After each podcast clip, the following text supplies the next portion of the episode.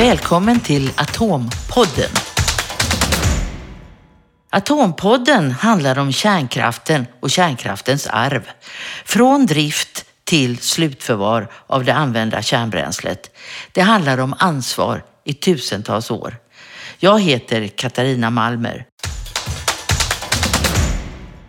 När radioaktivt avfall ska slutförvaras placeras det i olika bergrum med olika skyddsförmåga beroende på farlighet, giftighet, långlivad eller kortlivad strålning. I det som heter SFR ligger avfall med lägst radioaktivitet. Nästa nivå är SFL, men det förvaret finns än så länge bara på pappret. Om avfall hamnar fel kan miljöproblem uppstå och framförallt bli till en fara för människor. Och nu har det hänt. Avfallstunnor med bland annat plutonium ligger på fel ställe. Det har hamnat i SFR. Och nu måste avfallet tas upp igen ur slutförvaret. Tunnorna kommer från Studsvik utanför Nyköping och där står fortfarande tusentals liknande fat kvar. Strålsäkerhetsmyndigheten har regeringens uppdrag att hitta en lösning på problemet inom det här året. Det är gamla synder och ansvaret faller på flera bolag som har bytt skepnad genom åren. Ytterst är dock kärnkraftverkens avfallsbolag, SKB, ansvarigt för själva förvaret. Anders Wibert, doktor i kärnfysik, arbetar med frågan på Strålsäkerhetsmyndigheten. Han förklarar vad det här handlar om för avfall.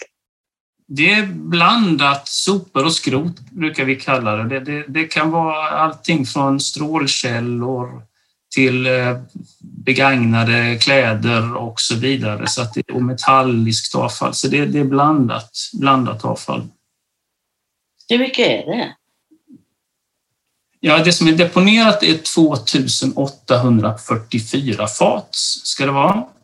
Eh, och det är alltså, det avfallet är placerat i 100 liters fat som är då kringgjutet i ett större 200 liters fat. Så att det, och det finns då i 75 stycken containrar i förvaret. Är det de containrarna som man är lite orolig för att de, eh, att de inte håller tätt, att de rostar?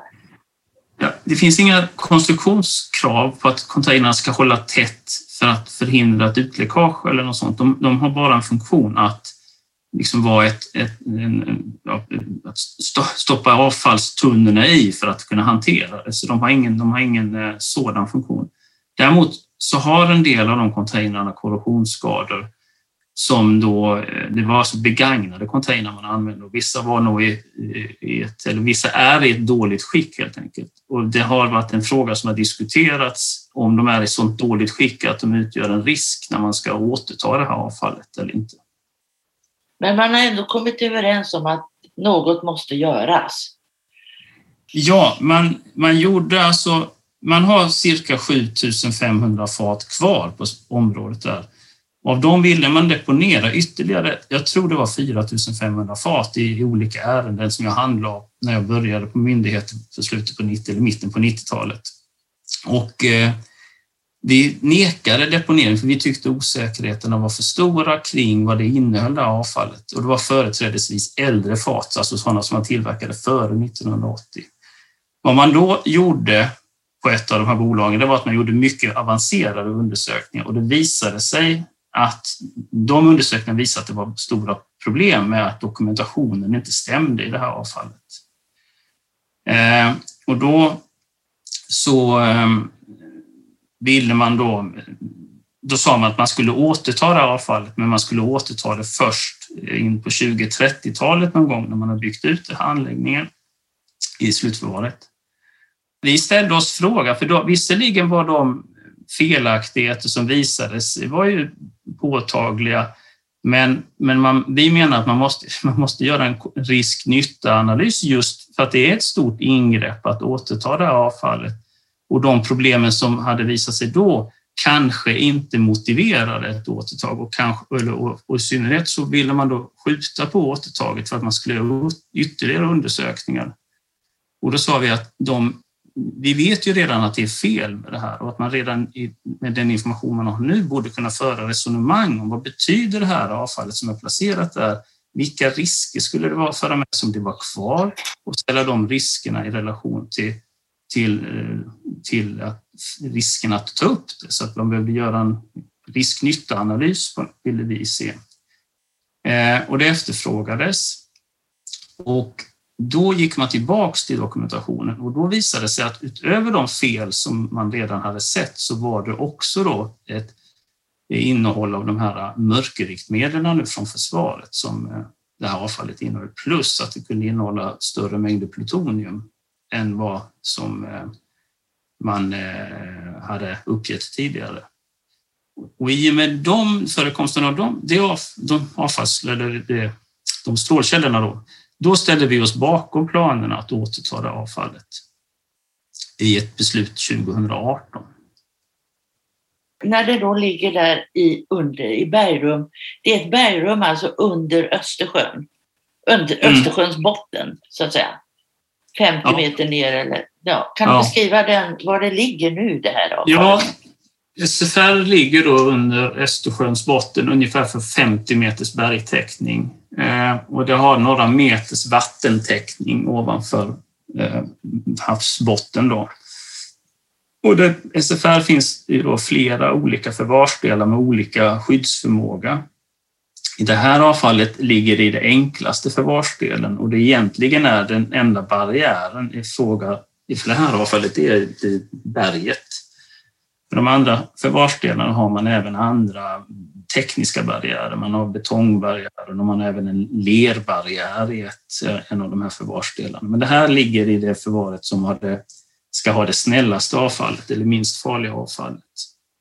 Och det står då alltså staplat i de här containrarna och de står eh, ja, i en, en lång bergssal. Och det var inte bland det snälla avfallet det här skulle stå alltså? Nej, det här avfallet skulle inte innehålla den här typen av långlivade farliga ämnen, då, annat än i begränsade mängder. Det finns alltid spårmängder av, av eh, alla, med många olika ämnen i avfall, men det, är, det här har betydligt större mängder av det här långlivade alfastrålarna då, som det här är frågan om. Men det som heter SFL, som är alltså lite mera långlivat, det existerar inte ännu heller? Nej, det är ju någonting där det pågår eh, ett visst utvecklingsarbete eh, och SKB enligt deras senaste redovisning så ska de lämna in en tillståndsansökan för det förvaret runt 2030 och det ska tas i drift runt 2045. Och då skulle de här faten som nu måste, som har hamnat fel, de ska dit alltså? Ja, delar av dem i alla fall, eh, sannolikt. Det är ju någonting vi... Det beror ju på vad man gör med det här. Hur mycket...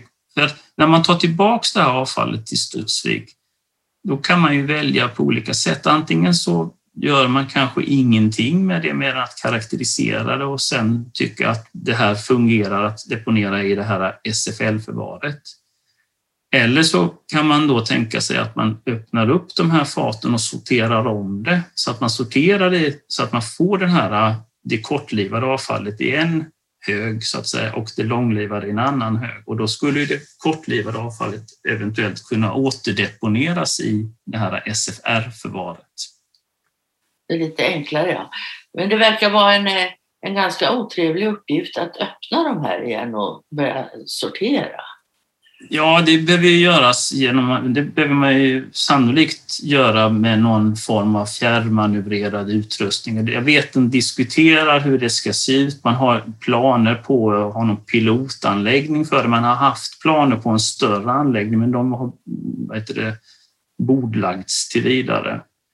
Men det behöver man göra för att eh, det, de, dels för att man har det här avfallet, men kanske också för att det de tidigare undersökningarna visade att det eh, finns avfall i sådana fat där det eh, som det inte alls skulle vara avfall. Det, här, det, det är liksom två problem med det här. Dels är det det som står enligt dokumentationen som kan vara visat att det är olämpligt. Sen dessutom har de här undersökningarna visat att det finns avfall i vissa fat där det inte heller framgår av dokumentationen att det innehåller då farligare avfallsslag. Så att man måste vara försiktig när man öppnar det så att man är beredd på så att säga, överraskningar om det dyker upp något som inte var förväntat. Så det, det behöver man säkerställa att det kan göras med, till, med tillgodosett skydd för personalen.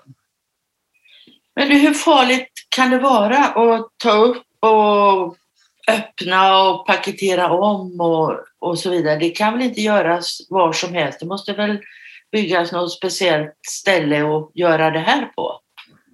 Ja, man tar upp det och sen när man har skickat tillbaks avfallet, det här 2844 faten, då behöver ju det avfallet hanteras på Studsviksområdet.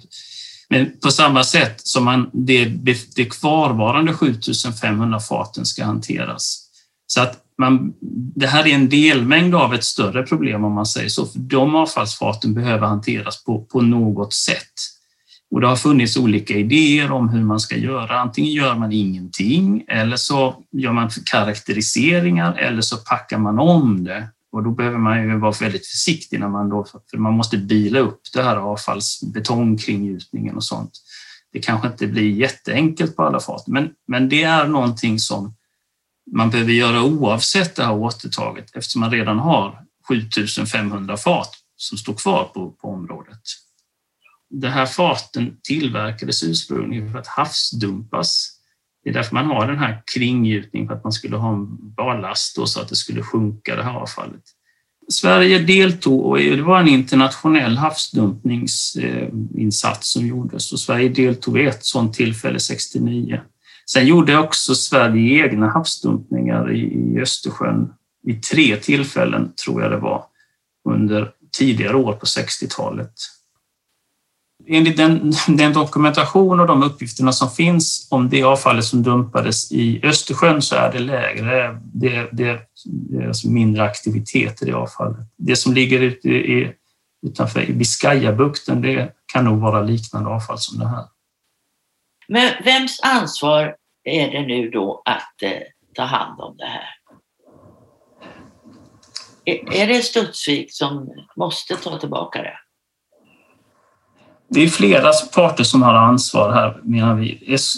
SKB har ett ansvar för att deras slutförvarsanläggning inte innehåller avfall som är olämpligt att det är deponerat på den, på den anläggningen. Och ansvaret för avfallet som står i anläggningen är avfallsproducenterna. Vem ska ta kostnaderna för det här? Då? Hur dyrt kan det bli det här?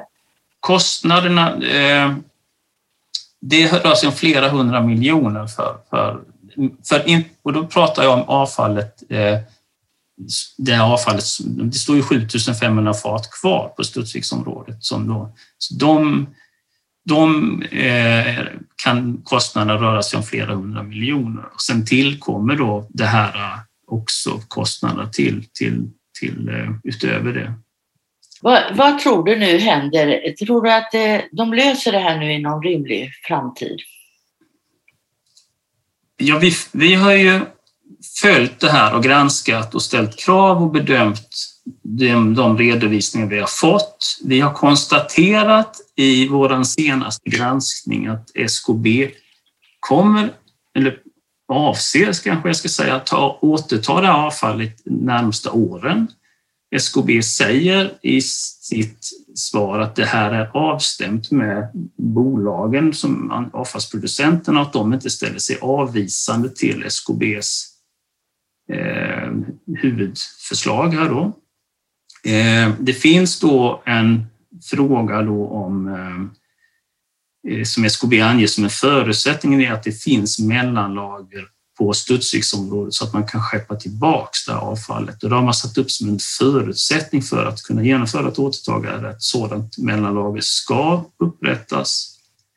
Vi menar ju att, att det är bolagen som är ansvariga för, eller avfallsproducenterna som är ansvariga för sitt avfall. Sen har ju frågan diskuterats om man kan se ett statligt finansiellt stöd till det här. Och det, det är ju ett regering som, eller ett politiskt beslut om man ger ett finansiellt stöd till det här. För, eftersom då delar av avfallet är statligt ursprung. Skulle det här kunna dyka upp igen, att man hittar något som inte är vad man trodde? Det ska man ju inte utesluta naturligtvis, men vi har ju eh, vi har ju, när vi tar ställning till den här typen, när vi, jag menar, jag avslog eh, egentligen tre liknande ärenden för, för att, eh, under 90-talet. Det var ju just för att osäkerheterna var eh, så pass stora att vi inte kunde, vi fick inte svar på de frågorna som ställdes. Och det, det, och det visar ju sig nu i efterhand att det var ju kloka beslut eftersom det vis, de här undersökningarna har visat att det fanns ganska stora betydande felaktigheter i, i, i kunskapen om det här avfallet. Eh, så att det var ju det som gjorde att vi ställde oss bakom avsikten att ta tillbaks det, för det var så pass stora strålskyddskonsekvenser det förde med sig till de som skulle bo i området och allra värst för dem som eventuellt skulle borra sig in i det här förvaret. Där var det väldigt stora konsekvenser och det var ju det som gjorde att vi kunde ställa oss bakom de här nödvändigheten att ta tillbaks det här avfallet. Eh, så, att, så det är ju en viktig bit i det hela. En annan sån fråga är ju faktiskt eh, en fråga som har där den industrin inte har varit, eh, om vi nu kallar industrin alla de här bolagen, då, inte varit så tydliga på det är vad är, vilket avfall är det som ska återtas? Från början sa man att man skulle återta allt. Sen när man då upptäckte de här eh, riktigt besvärliga avfallet, då ville man begränsa återtaget till just det avfallet och det tyckte vi var eh, väldigt märkligt för att eh, ska man ändå börja gå ner och ta tillbaks avfall för att framför allt det här Eh, särskilda avfallet behöver tas upp, då vore det väl väldigt dumt eh, att inte ta tillbaks allt avfall.